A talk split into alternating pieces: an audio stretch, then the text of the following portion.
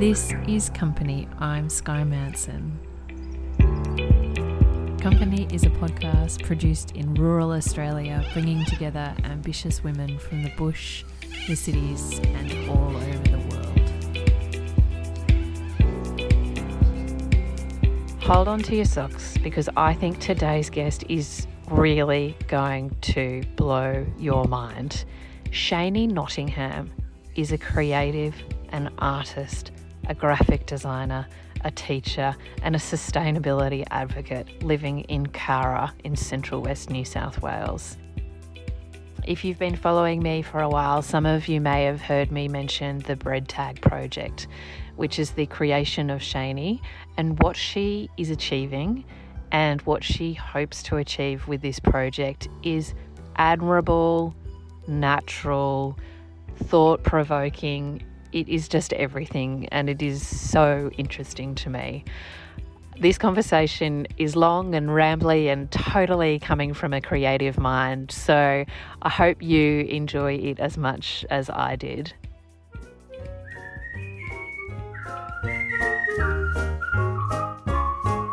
All right. Okay. So my name is Shani Nottingham. Um, I live in Cowra, which is in, of course, central west New South, New South Wales.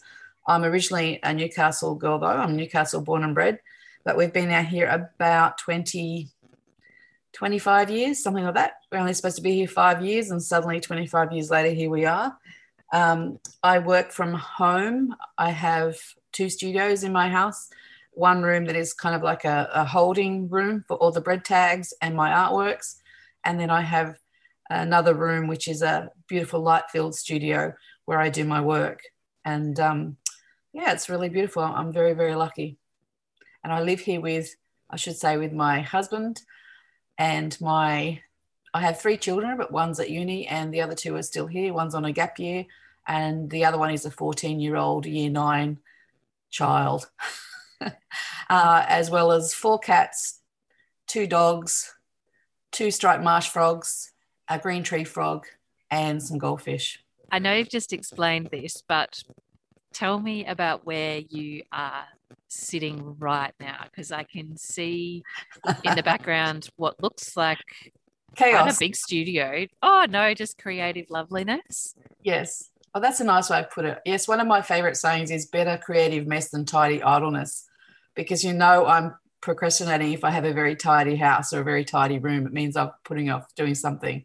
Um, I um, have an exhibition coming up at the Japanese Gardens on the 1st of July um, and a big installation due to be picked up from Bathurst on the 30th of June. So I'm in full creation mode at the moment, barely sleeping, not talking to my family. And what you see behind me is lots of stuff that's going on at the moment. So it's um, a large room that was supposed to be our good living area, and half of it is. But slowly I took over the rest of it. We live in a hundred something year old beautiful cottage house. But then about six years ago, we had a big modern extension put on the back, and that's like um, COLORBOND and big windows and things. We've been to New Zealand and we're really inspired by the houses we saw in New Zealand. So we've got this on the back of the house, and it's got beautiful light and everything. I, I, sit looking at my desk and I look out over my garden. So it's very inspiring and it's a great place to work. Um, it's become my bolt hole. It's where I run away to from my family. but you don't really run far, do you? Just from no, I only have to go down the steps. steps. About five steps, but you know, I've had an ACL reconstruction, so it's still a bit of an effort getting up and down those steps sometimes. I have to say, my creativity my, my stuff, it kind of does spill out into other areas of the house. But they know I pull it back. So after I have an exhibition or something, I do do a big tidy up, a big clean up where I just sort of clear the decks and throw things away and get it ready for the next thing. Um, and that's, you know, that's a really important part of the process. What is this latest exhibition on and about? Good question. I'm only coming up with the name of it now. It's terrible. I've been, I turned 50 recently and I've been having a big celebration, the Festival of 50. So we were away for like six weekends in a row. So I'm very far behind where I would normally be at for an exhibition. So it's kind of, um, I'm kind of in panic mode, to be honest. I think I'm going to call it Inside Voice, please, or Inside Voice, because one of the things I do when I'm not doing art is I teach for a couple of maybe I have a, an official job for one day a week um, at small schools. When I say small, I mean like five students, seven students, 14 students, like for the whole school. So one of the things that we we say as a teacher is, you know, inside voices, please. You know, it also, of course, refers to that everyone has their inside voice, as in inside their head, um, those voices that that you hear inside. And so I know for me, like I live in my head, like I, I'm a tourist in my own head. I travel around there. It's a crazy place to be. And I never know what I'm going to find in there. And so I have a lot of inside voices. Um, so this exhibition is um, a lot of collage work, a lot of mixed media work, um, based on um, some photos I took when I went. I was very lucky. I got an artist residency at um, the Corridor Project out near Wyangala Dam. I had a lot of time just to sit and contemplate the universe. And right in front of where you sit and contemplate the universe was this amazing cook's shed, which is uh, just a little corrugated iron tin shed. And it's that completely simple, basic shape that you draw as a kid that looks like a house. And I was fascinated with the way the light changed on the tin during the day. I sat there long enough from 3 a.m. in the morning all the way through and watched it change during storms and sun and morning and noon and dusk and things. And it was just, it was really beautiful and really peaceful. And I love the simplicity of the shape and how it echoed back to all those childhood ideas of what a home is. So I took a whole pile of photographs, not knowing what I would do with them, but knowing I'd do something. And I've been working from those and um, for this exhibition. And, um, and then from that, I went off to do some more collage. I find collage a really good way of um, blocking. If I've got a bit of an artistic block, it's a good fast way of unblocking and getting back into that creative flow. As well as that, I do my main work is actually watercolor. I do watercolor illustration. So combining the collage and the watercolor, and I just need to sit with the watercolor and just paint. And it's very, very meditative and very calming and very mindful. And I get hyper focused and just lose myself in the beautiful colors as they blend and bleed. And I love playing, putting, you know, what colors next to each other and what that hap- what happens when you put different colors next to each other. Um, and I do that for my own sort of meditative creative process. And so that's when the voices in my head kind of uh, are more still and more gentle kind of thing. So, so the exhibition will be a mixture of kind of all that kind of stuff. Um, um, I always go into an exhibition thinking I'll have a really big theme and I'll do something really deep and meaningful and very cohesive. And then inevitably it ends up being much more random and, and things thrown in um, because you never quite know what you're going to do ever. That, that's the creative process. It's, it's a play. How many exhibitions have you done, Shani? Um, well, I've been exhibiting up at the Japanese Gardens every year for about probably about seven years. Um, I make myself do that every year so that I have at least one exhibition that I work to to focus my attention on things. And that's been a mixture of photography exhibitions, watercolor exhibitions, uh, because my other my art business, Repair Studio, is illustration based, like um, doing logos and product images and stuff for people. So I, I have a background in um, a visual arts degree, majoring in photography and plant and wildlife illustration. So yeah, so that's kind of more illustration based. So I have done illustration stuff, but um, so I have up there every year, and then I also do um, I used to do put in a lot of work for the Corner Store Gallery. I've had exhibitions there um, and in curated exhibitions. I've had loads. Like I, I have a visual arts degree, as I say. So I used to exhibit when I was younger, and then um, we saved up after uni finished. We saved up to go traveling, and we went to Europe and lived over in Europe and Asia for a couple of years. And then when we came back, Jason got the posting out here to Grenfell which is how we found ourselves out here. And I was just sort of starting getting back into exhibiting and putting things back into exhibitions out here when we um, began breeding, and then that that kind of you know that kind of took up a lot of time. I also was ridiculous and thought, wouldn't it be great to do a, a, another second degree by distance education at the same time that I have my first baby, living somewhere where I had no family support or anything. So um, that happened as well. So I began breeding and educating again at the same time. So just because you do need to sleep occasionally, I stopped exhibiting for a while because I just didn't have the energy to do anything except drag myself out of bed. Um, so I took a hiatus there for a while, but then um, when about 10 years ago, um, I had a big, um, like a bullying thing happen, and I took time off work. My doctor said, you know, you need to take time off work completely. Um, and during that time, you know, the doctor said to me, um, What do you think you'll need to be happy? And I was like, I need to make art again. I need to get back into it again. And he turned to my husband and said, So what what would you like for Shani? And he said, I just want my wife to be happy again, happy wife, happy life.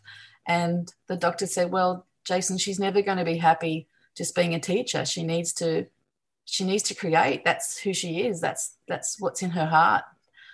And so poor old Jason, thinking that I'd just be a normal person and have a teaching degree and teach and just paint as a hobby artist on the weekends, maybe he realized that wasn't going to happen. And he went, Yep, okay, sure, fine. If that's what needs to happen, we can be a bit poorer. We can, you know, live like this and she can be happier. And yep, it's all good. So um, the pressure to teach full time dropped away. And I made a deal that I'd go back to teaching one or two days a week and the rest of the time I'd create. The reason I so desperate to speak with you, Shani, and we've been trying to line up this time to it's chat It's been epic. like months, almost years. Months, yeah. Tell me about the bread tag project and where it came from. oh, the crazy bread tag lady. Okay. um, yep. So I see one of the, one of the things that people ask me is, you know, how did this start? How? Why? Why? Why indeed? Was there a big hole in my life that I needed to fill with bread tags? But at the time, I had a teenage son who, you know, devoured loaves of bread by the ton. And as teenagers, I want to do, he used to leave the bread tags all over the bloody bench tops and drive me nuts. So I'd just pick them up and put them in like a little container that was there. And then one day I looked at the colors. I love color. That's the thing that ticks my boxes and, and makes my heart go fizzy. And so I saw the colors and thought, wow, these are actually pretty. I wonder what I could do with these. And then Instagram was only kind of new at the time. This is back in the days when it was just random shit that you'd put up on there. And it was just like, you know, I can post six times a day of things that are pretty. Whoa. And so I was like, hey, I could take some photographs and put them up on Instagram. I could have a play with these. So I made some little simple images out of bread tags and put them up on Instagram. And the response from people was really lovely.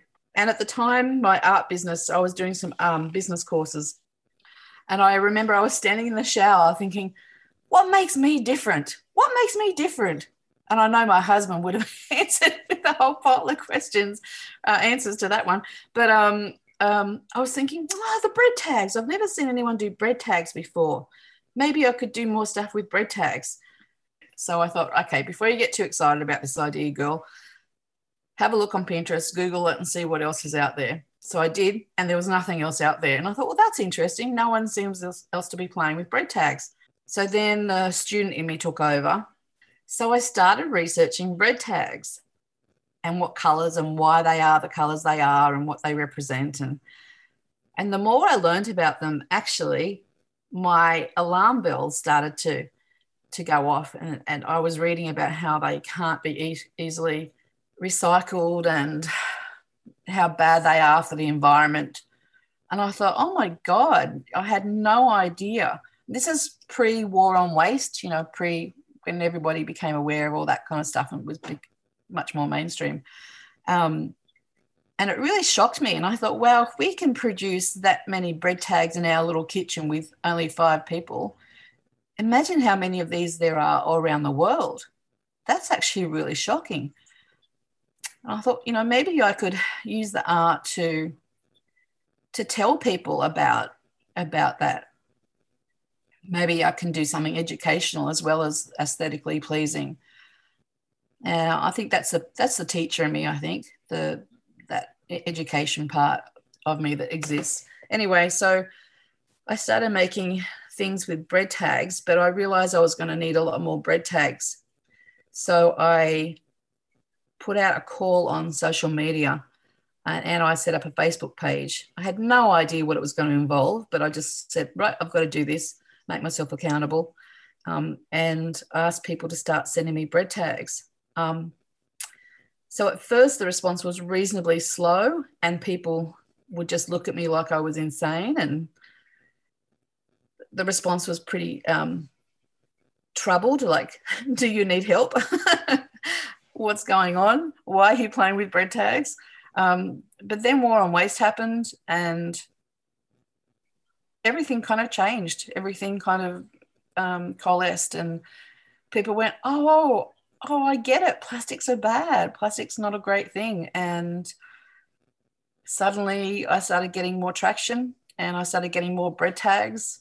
And it became a thing where I was getting them every day in the post. And so when did you start it? What what year was that? Um, that was late 2017, early 2018, 2018, I should say. Um, so I had I did go back through my feed and I found that I've been playing with making images from about 2014. So I've kind of had the bread tags hanging around for a while, but it started to become serious probably about early 2018. So at this point now, um, I feel like, well, how would you describe it? Are you gaining traction? And tell me a little bit about how many bread tags you are receiving in the mail um, and where they come from. So it's become a, an entirely different beast than what I anticipated, a much bigger beast, which is fantastic. And yes, it has gained lots of traction. Um, and that's been awesome. So I get loads of bread tags now sent to me from all over the place. So I get um, sometimes I get an envelope with like five bread tags, and people saying, "I'm sorry, I'm a, I bake my own bread. This is all I have." Um, other times I get there's a, a, lady called Sharon Shuttleworth who's in Coffs Harbour at the TAFE fair, and I get bags and bags of bread tags from her every couple of weeks, um, which is phenomenal. Um, I get people who are driving through Cowra on their way to somewhere else, and they'll have, you know, those big Asian black and not black, uh, red and blue and white bags, striped bags. I found like two bags of those just outside my door. So many. Oh my God, it's so many. It's unbelievable. Um, there's a guy who's a farmer at Orange, and during the drought, he was feeding his cows um, stale bread um, that the I think he, he must have got from the from bakeries, and so he had whole tons of of, of bread tags from that. And tons. He, yeah, he, he, must have kept well tons. When I say tons, bags and bags and bags of them. He must have kept them in the in the chook shed because they're all covered in chook poo. So I actually ended up washing them in the bath and giving them all a bubble bath and cleaning them, and then laying them out on the deck to sunbake and dry. And I remember thinking, oh my God, my world's gone insane. I'm mental. But um, you know, he wrote a note saying he'd heard me on the radio and thought what I was doing was great. And this is a farmer, you know, single use plastics, you know, this old dude. And he was like, Yeah, I'll be into that. So he saved all these tags for me and and then when they were driving through, dropped them all off.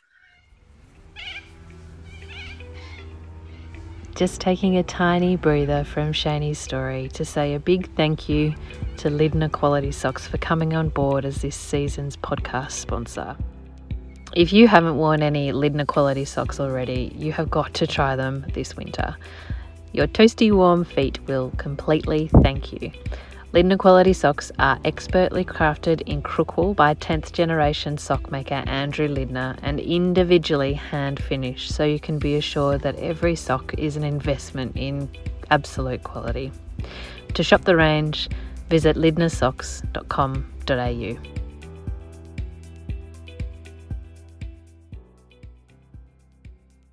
What do you do when you receive these tags? What do you do with them? Put them aside until you know what you want to create with them, or do you sort them Um, well, at the moment, I haven't been doing a lot of stuff with them because I'm concentrating on the exhibition. But normally, what I do is I, I have like an in, uh, uh, well, it's usually a washing basket actually. I have um, a washing basket, and any deliveries um, get thrown into that. And when I have um, the day I separate, the, I, I open them all up. I take photographs of every single delivery that I get. I have a, a book that I write down every single person who's ever donated um, any bread tags. So I have a whole catalogue of people's addresses and, and stuff. So there's a whole process that happens. So I open them, record them, photograph them, take note of who they are, and I'll put those up on social media. So I'm always creating content for social media um, and share that other people are doing that. Then after I've opened them and done all of that, I sort them into color and sort them into um, their different types. I classify them according to their morphology and their taxonomy because taxonomy because there's actually thousands and thousands of different types of bread tags. They're all really different from each other, which is one of the other aspects that I'm doing. Another, so within the umbrella term of the bread tag project, there's actually about seven things I'm doing um, that are all very discrete, separate projects, but they're all part of the. They all work together, if if you like. Um, Can you run me through what they are quickly? Ah, okay, Just so- the headlines. Okay, the headlines is there's the Doomsday Project, which is the the one where they're all classified like a science um, installation, science and art. So that's based on the idea of I don't know if you've heard of the seed bank that's in I think it's in Iceland, Norway, um, one of those frozen places, and it's where they've collected all the seeds from all the plants around the world to keep them safe in case there's a doomsday. I have had that idea in my head for a long time. I thought that was really cool. So the idea being that um, bread tags are going to be phased out. They're starting to be phased out in some places now um, around the world and in Australia. And the idea is to collect as many bread tags as possible, um, have the world's most comprehensive collection of them, uh, pardon me, before they become extinct, hopefully extinct. So that if you look, think of them not as bread tags, but as, as little pieces of human artifacts of a time when plastic was not valued. So um, that's the Doomsday Project, and they're the ones that I ask for people if they have any contacts anywhere around the world. Um, if they would like to send me some bread tags from anywhere in the world, that would be fantastic. I've got 15 countries so far, but as many more I can get would be fabulous. So that's the Doomsday thing, and that's I'm working with scientists and with entomologists and people who work in natural history to work on how I can um, display them in a pseudoscientific way. So it's like a, an art installation. Then there's um, um, a, the big installation I'm working on at the moment that's going to um, Coonamble for three months to be part of the Waste to Art finalists exhibition. And that's creating a man made environment um, echoing coral reefs and uh, plant structures. So, working on the idea that um, we're creating our own environment now out of plastic. Um, and that's huge, it's massive, it's but it's very visual. And that's based on the idea that one bread tag doesn't mean much, but when you amass millions, it, it, it's, it's, well, it blows people's minds when they see how many bread tags are in there. So that's one How big's the thing. installation? One, it's it grows. It depends on how many donations I get. So it's growing all the time. It's it's organic. So there isn't a set size for it. It will just keep growing. Um, it's old wire lampshade bases that I get from the tip, from the op shop, from um, roadside hard trash um, and donations that people give me. So um, and then I thread those those lampshades with um, with bread tags, and they create these phantasmagorical kind of weird organic kind of shapes, um, and they are assembled into towers, and they sort of like um, each shade is its own component, so I can assemble them and reassemble them different shapes depending on what size area there is and what shades I get. So I, I never know which shades I'm going to pick up and what shapes they're going to be in. So it changes all the time, um, and I can assemble them in a different way. So it's it's large, it's big, but it's um, yeah, it, it changes. How big at the moment? So because one of the things with the project is um, I want it to be a circular waste thing. So I don't want these to go to landfill.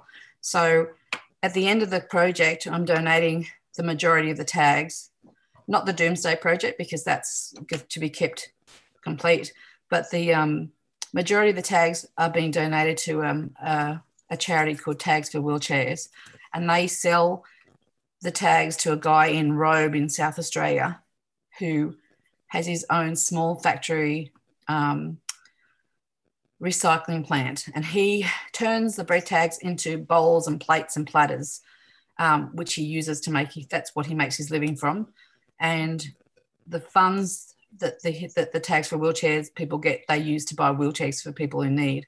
So what happens is all these bread tags will be um, reused, recycled, donated to charity, etc., etc., so that they have a full full life. They don't they won't get sent to, to landfill. So when I've been making any artworks, what I have to be very mindful of is that I'm not going to destroy the integrity of the bread tag because I want them to be able to be recycled. So I can't use lots of glue or um, ways that I'm, yeah, I'm going to destroy the integrity of that tag. So I have to be mindful of their properties and work within the property of the bread tag so that they can be reused. So I had to look at the clippability and the the shape and the size and work with with what's there. So that's one of the reasons why the wire cages came up because they they actually hold really fast. They hold tight to things. Um, so that's one part of it. Then there's the, I've got these long, long strings, strands. They look like DNA strands, and that's the clips just clipped onto wire, and they become big mounds like middens, if you like. Um, and the idea of those is that it's a waste product, and echoing that whole Middens idea of no longer used and put to the side, and then they need somewhere to be disposed of. Um, I do do some 2D works in frames and things just because of the nature of having to export bread tags to places is just really hard, like if they're big installations. So I do do some 2D works. I repurpose frames and things um, and make like collages with the bread tags. I've had some of those exhibited at the Adelaide Fringe Festival earlier this year, which was really cool. Um, oh, I've I so have, what are we up to? Is that four of the seven projects? So maybe four things, and then online I'm making a, a reaching out to kids because there's that teacher background in me. I've been making an alphabet of bread tags, so I do simple, really simple images of um, using the bread tags and I'm up to the letter Q. I've been a bit stumped on what to do for the letter Q. I'm thinking just question marks. Um, and that's to be that's for kids. Um, I'm writing a book, um, heavily into writing a book about the whole story of bread tags, and that in, will include um, all the amazing artworks that other people have sent me because that's Sky. That's one of the most amazing things about this project is I thought people would just send me tags and that would be it. But it's become so much bigger than that. And people send me artworks and they send me bags and they send me oh, all sorts of stuff made from and using bread tags as inspiration. And I get these most, most amazing packages and parcels in the post. So I've ended up with all this, this amazing stuff. And I'm like, oh, the world needs to see this. This is amazing. Totally.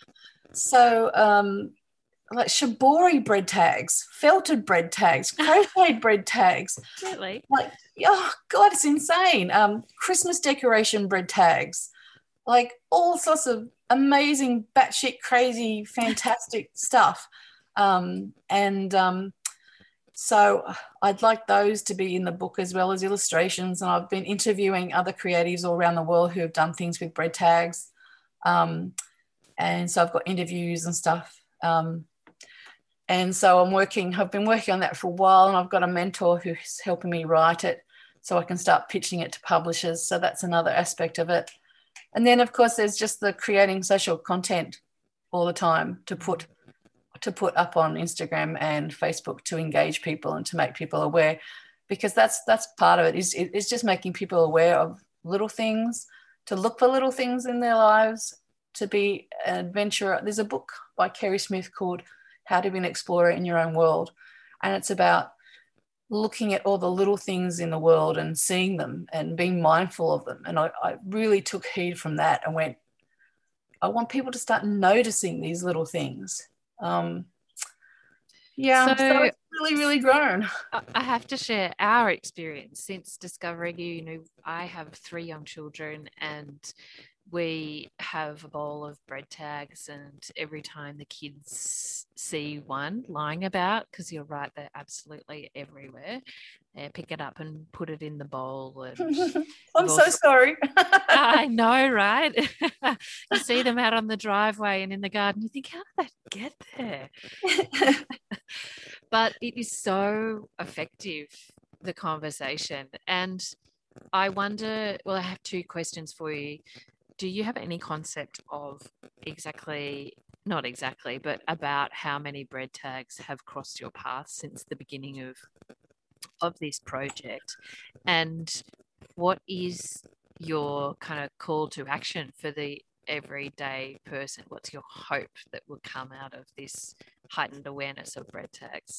Okay well the first one i have no idea how many. It would be millions of bread tags. I mean, millions. I have a room full of them. Um, I have rooms full of bread tags. When I, if I was to add them up everywhere, you'd have to do it by weight. You wouldn't be able to. There's there's just no way you could count them. Um, it'd be millions of bread tags. What would be the um, weight? They're actually really heavy. They're really really heavy. Um, if I lift up one of those wire things that I've made, the, the impact of all those bread tags together is incredibly, incredibly heavy. Um, and that kind of echoes the whole idea of the project is it's kind of like that grains of sand thing. One doesn't seem like much, but and another one and another one and another one. And suddenly there's like gazillions of these things.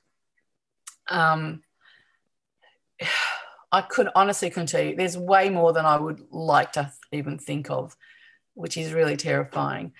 The the idea of the project and what I'd like it to do eventually is well, I know with grassroots um, action, Tip Top Bakeries in South Australia have started to introduce cardboard bread tags, um, and they're going to be rolling them out um, across Australia. We hope. Um, so that's action in itself, like that. That they've had pressure to change, and so they're responding to it. Um, so that's one way that the, this kind of project has impact. The other one, as you say, which I think is really interesting, is um, I read a book by Rebecca Huntley about how to talk about the environment and and not get um, just a negative um, feedback and and to make people respond and actually want to do things. And she talks a lot about how you've got to work on an emotional level. You can't just throw scary numbers at people. If you do that, people will just shut down. Um, and I've known that myself being an educator. I know that if you just throw numbers at kids and grown-ups, they just shut down. It just becomes overwhelming. You've got to res- you've got to get people to respond on an emotional level and visually is one way of doing that. People respond when they see things visually. So getting that conversation started with whether it be with little kids or grown-ups. Um, the bread tag, I think, because it's so common and mundane, it's not threatening, it's not overwhelming, um, but it's a very easy way of showing, hey, look, we used to have one little bit of plastic, now we've got a whole jar of them, and that's just our family what do you think happens to these? And so you can start to have those conversations with kids. And then kids can have those conversations with grown-ups. Um, one of the things that Rebecca talks about in her book is about how it's very effective to get young people to talk to older people about their concerns and about the environment. Um, it makes it more personal, it gives it personal meaning. And so I think if we can have kids start to talk about these things and um, become mindful and aware, then that's a really positive step in the right direction. Um, I think as well the bread tags, because they're colourful and they're bright and they're a bit whimsical, a bit, you know, that kind of gets people on board too. It lets their, you know, makes them put away that um, that negative, that negative vibe maybe, and makes it more open to to participating. So um, I suppose ultimately, I just want people to to become mindful of the packaging that's around them and the plastic that's around them, and think about alternatives and maybe you know start to put pressure, as I say, on businesses and um, to do things in a different way. So I do try to share um, good websites and good ideas and things as well on my Facebook page, on the on the Bread Tag Project Facebook page and Instagram page, and give people little ideas of how they can do things. But I don't want it to be a, a this is how you should live your life kind of page. There's enough of those around. Um, I guess I want to. I'm trying to keep it positive, um, and keep it not entertaining. That's not the right word. That makes it sound trivial. Um, I, I see what you know, engaging. Engaging. I want it to be engaging. I want it to be something that old people, young people, families in particular can be involved in. Um, anyone can be involved. And I think even it just makes you feel good if you feel like you're doing something positive. You know, the amount of notes that I get with, you know, six bread tags in it, and I get notes saying, I love what you do. It just inspires me and makes me feel like I'm doing something good. If you can make people feel like they're doing something good, they're more likely to keep doing it. Whereas if you put something up going, oh, you're so bad, you buy so much stuff with packaging, people are going to go, oh, piss off, leave me alone. I'm just trying to live my life. Life's hard enough. Mm. So, um, my sister is a filmmaker and um, she used to work for the Wilderness Society and she's done a lot of environmental stuff. And her husband is the CEO of GetUp. And we've often had these discussions about if you get on your soapbox too much, it actually turns people off. So sometimes the way to educate is to do it on the sly. I mean, that's what teachers do. That's what we do. We educate without kids realizing that they're learning. That's half the battle. Um, so I suppose, in some regards, the Bread Tag Project is just a bigger version of that. But at the same time, I'm actually very, very committed to making serious artworks with it. Um, my visual arts background and my um, my foot in that world makes me want to have work that is taken seriously as well. So I'm playing a really difficult game, which I've just started realizing in the last 12 months, which is, you know, ultimately I want this work to be exhibited in public space um, to get as much attention as possible. And a public space doesn't, um, you need to have a certain standing within the art community to have access to those spaces, to those places, which is highly competitive especially with COVID, with lots of exhibitions having been shut down and things. So it's actually really difficult to find places and spaces to have your work put out there.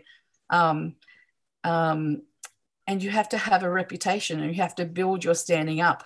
Um, you can't just sort of say, here I am and get a great exhibition kind of thing. So at the same time that I'm working really hard on the um, the um, social media and the light and fluffy whimsical side of things, um, I'm actually working really, really hard behind the scenes, emailing, networking, doing courses, um, reaching out to other creatives and art gallery owners and stuff, and saying, okay, get me on this bandwagon. How do I get into these exhibitions and things?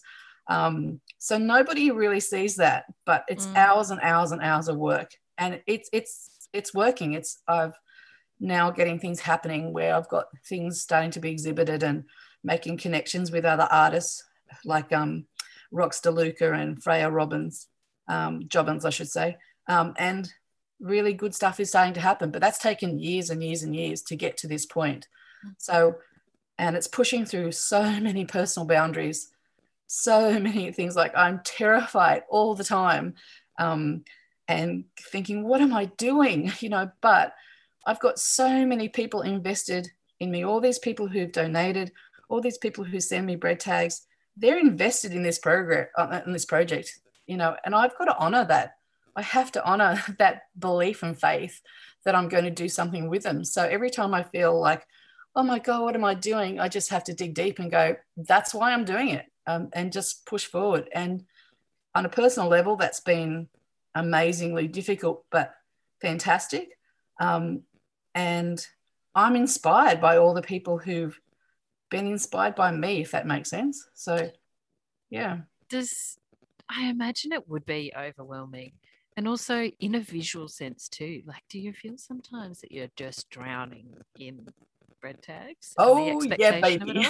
oh, yeah. Like, I got in the shower the other day and a bread tag fell out of my bra. Like, well, obviously, I had the bra off before I got in there, but like, I was like, oh my god, they're everywhere. they're just, they're just invading. And I had um, a tattoo done recently when I turned fifty, and everyone tag. said, "Are you going to get a bread tag?" I'm like, no. No, I have enough bread tags. I don't need one on my body permanently. They're everywhere. They're in the car. They're in the corners of the kitchen. They're there's you know, they sneak in everywhere. So um, no, I I do get sometimes a bit overwhelmed by them. And I do actually do that thing where I just don't look at bread tags for a couple of days and just because it's a marathon, it's not a it's not a sprint. So mm. I, I have to pace myself and go, okay. So what if there are people who are listening to this who don't know of what you're doing until this point? Are you still open to receiving bread tags oh, yeah, from anyone? Definitely. And how do they do that? Okay, so um, as I say, people either drop them off to me um, in Cowra. There's lots of people who do drive-bys, um, drive-throughs, um, but they just normally most of them they just send them to me in the post. So um, there is an Instagram feed, the Bread Tag Project, and there's a Facebook page, the Bread Tag Project, and it has it has the address on there that you can send them to. But um, yeah, they just send them to me to my house, and I, I get them that way. Um, there are some, um, because I've been in a couple of magazines recently with the Bread Tag Project stuff. Um, what magazines? Um, so I was in a, a, magazine called Uppercase, which is a Canadian publication. Um, they had a big feature. There was a mag- there's a lovely magazine called um, Slow, which did a feature earlier this year. Um, I was in Frankie, um, not too long ago, which was a big bucket list thing. Um, and I've just done some interview questions for another magazine. Um, and I've been in on telly a bit, little bit recently with other things. And so every time one of those things happen, I get a whole bunch more bread tags come to me. Um, and in all of those, I say um, it's ongoing. Like until until I finish the project, I anticipate, I'm hoping to finish like at the end of next year, hoping to. But then the as far as the collecting part of it goes, but then after, even if I stop taking on donations, I'll probably still be um, writing about them. And I've actually kept, oh, this is going to sound so insane. I've kept every single bit of packaging that has been sent to me as well. I have crates and crates and crates of packaging because I started to realize it was the project was creating its own its own plastic. People often send me the tags in plastic bags. Um, so suddenly I had thousands of plastic bags and thousands of letters and envelopes. And I thought, okay, I need to do something with this too. I can't just let this all go to waste. So I, in the back of my mind, after this finishes, I'm going to use this bread tag part of it. I'm going to use the packaging from it to create artworks, making probably recycled paper. And then I'm thinking of an art installation using the bread tags and the packaging that has come from it itself um, because it's, it's created its own waste sort of thing. And I, I need to honor that as well. So that's my brain's a bit like one of those, you know, the spinning wheel of deaths that the computer shows you when there's too much going on that's kind of like what's going on inside my brain all the time. It's constant thinking. That's so, hence the ex- exhibition. And do you ever sleep? Like, where, where do you fit? How do you fit all these things in? Teaching, mothering, uh, your own art exhibitions and the Bread Tag Project, and then just forward thinking and collating, and organizing, and everything. Okay, well, My goodness. um, I, I, I from listening to your other podcasts, I know you ask people, "Are you a morning person and do you have a routine?" I don't have a routine. I I just knew don't have say that. I knew I don't have routine. My whole life is chaos. Um, um, but that's okay. It's fine. I get a lot done. So um, I'm a complete night owl. That's my time. I love that quiet time when everyone else has gone to bed and it's just quiet. And I sit up till like two or three, threading bread tags or painting. Um, if it's a teaching day, I might not stay up late, late the night before, but I still push it. I probably wouldn't get to bed before midnight ever. Um, if I could, I would sleep until nine or 10 and then get up and start my day. Many years ago, after I had um, endometriosis for years and years, and after one of my laparoscopies, they kept me in because my blood pressure was really low in the mornings. And eventually, after a couple of days, the registrar said to me, do you find it incredibly difficult to get up in the mornings? And I was like, yeah, I find it really hard. And he was like, well, I'm not surprised because you're virtually dead. Your blood pressure's so low every morning. And he's, and I was like, so I'm not just lazy. And he's like, no, no, no. It's just everyone has their own circadian rhythm. Everyone has their own, you know, night owl is a classic example, you know, early morning riser, all that kind of stuff. They're not just cliches, they're cliches for a reason. And that's because everyone has their own cycle. Um, and he said, like, well, your cycle would be that you would be really slow in the morning and then get faster during the day. And I'm like, yep, that's exactly right. So I do exactly what other people do. I just probably do it a little bit later. I start off later. That's why I had to have this to, to talk to you this morning. I think I was up till three doing bread tags last night. So I just get really, I'll work, work, work, work, work really hard. And then I'll crash and say, okay, I need to go to bed for a couple of hours and just sleep. And how is that how you recharge through sleep? Because I find sleeping isn't enough for me to, to recharge. I need to try and do something else to relax. Is there anything any other way that you relax? Eating cheese. Yeah. Drinking wine. no, I don't drink. I don't drink. So maybe that's some of it. Or having said that, actually, during the Festival of 50, my daughter took me to Melbourne just before lockdown. We went to Melbourne to Collingwood for a week and I discovered cocktails. Oh my God. How brilliant. It's a whole Where have you world I didn't know about. It was like I thought a cocktail was like a, a strawberry daiquiri, you know, with a dodgy umbrella. Um, oh my god, my mind was blown. Um, we went to cocktail bars, and it was the whole experience. And then I went to Sydney a few weekends ago. That my husband organised a surprise thing, and um, there was a couple of days where I had um, cocktails for breakfast, lunch, and dinner. it was awesome. So that could be a new way of relaxing. Um, not good for my diabetes, but hey, got a whole lot better for uh, just a life Nottingham. got better. Um, I do go out to my garden. I love my garden. So one of the podcasts that I listened to that you did was um, the garden curator, and I've been following her for ages because she started exhibiting at the Orange Corner Store Gallery where I, um, so, and I love my garden with a passion. So if I do need to recharge as well, I will often just sit in my garden or go and do some gardening, and I find that that that completely makes me, you know, like um, what are those tools? I'm not a builder, obviously. The thing that the builders have that measures how straight something the is. spirit level. The spirit level. That's the one. Wow, that's a bit Freudian. There's out there too. The spirit level. To realign my spirit level, I go out into nature, into the garden, and that helps my spirit level e- equalize and balance again. So, sleep, yes. Cheese, yes. Um, and the spirit level. I have one more question and I have to ask it. Um, what about the financial side of things? Do you get much money for this kind of work? And how does that sit with you um, there isn't much financial gain for the amount of effort and the amount of change that you're bringing about? Uh, you know, that's something that only recently people have started to ask me, and I haven't really thought about. I'm very lucky in that my husband um, has a good, steady job. And that was one of the deals with me um, agreeing to work. I said, look, oh, I worked really hard to get my second degree of teaching, um, and um, I enjoy it. It's um, gets me out there.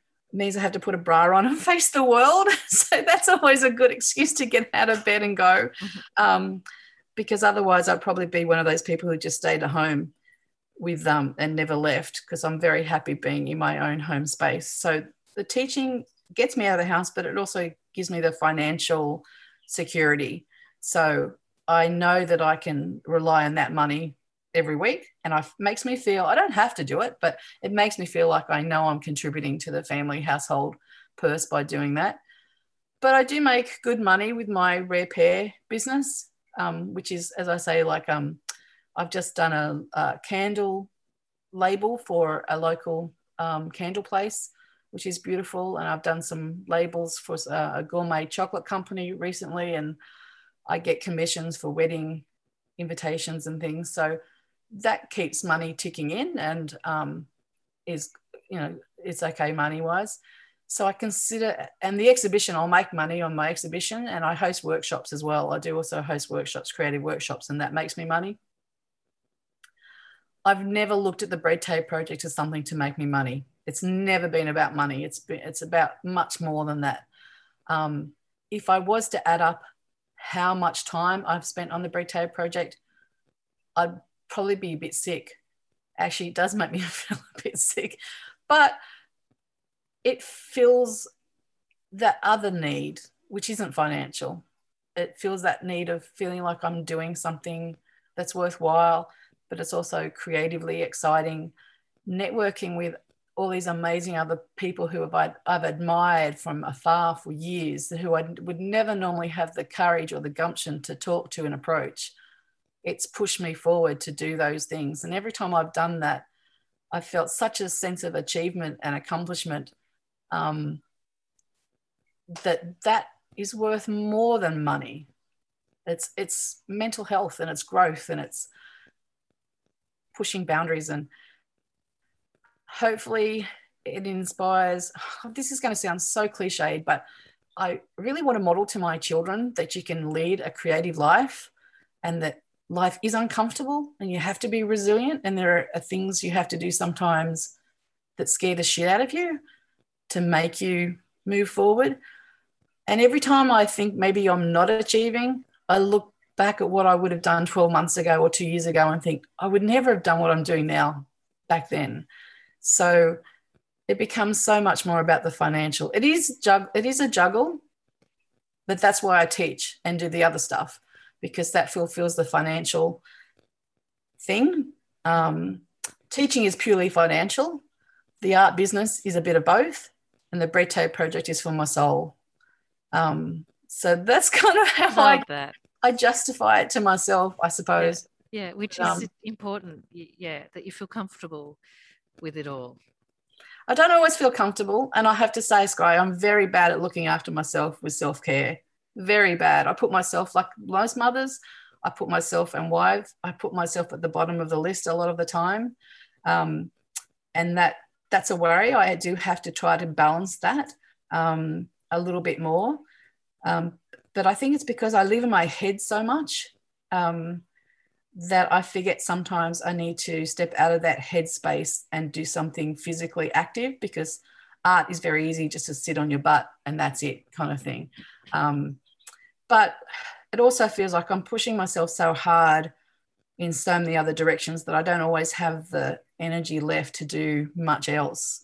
But that's going to be part of my journey of learning to, you know, juggle, learning to, you know, everyone knows their own weaknesses and strengths, and I know what mine are, and I know what I have to.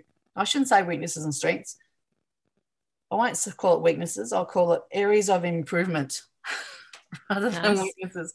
Yeah. Um, and um, and so there's areas I have to work on, but you know, getting it all finally balanced is it's it's a work in progress, and that's that's what it is.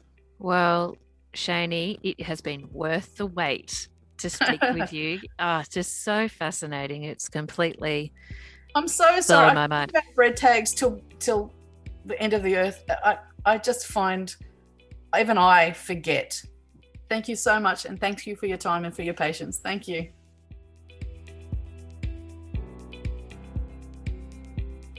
I'm not sure about you, but I just don't know how Shani Nottingham's project, the Bread Tag Project, is ever going to end. The things that she's doing and the aspirations that she have for it, I just can't see how they couldn't go a bit more viral once the world knows about it. Thank you so much, Shani, for taking the time to speak with me. As I mentioned, it took us so long to be able to meet up with each other, and I'm so glad that we could finally make it happen. Thank you also to Lindner Socks, the series sponsor for company this season, and thank you for always tuning in and being such a fan of the work that we do here. I'll be back next week with another story, but until then, take care.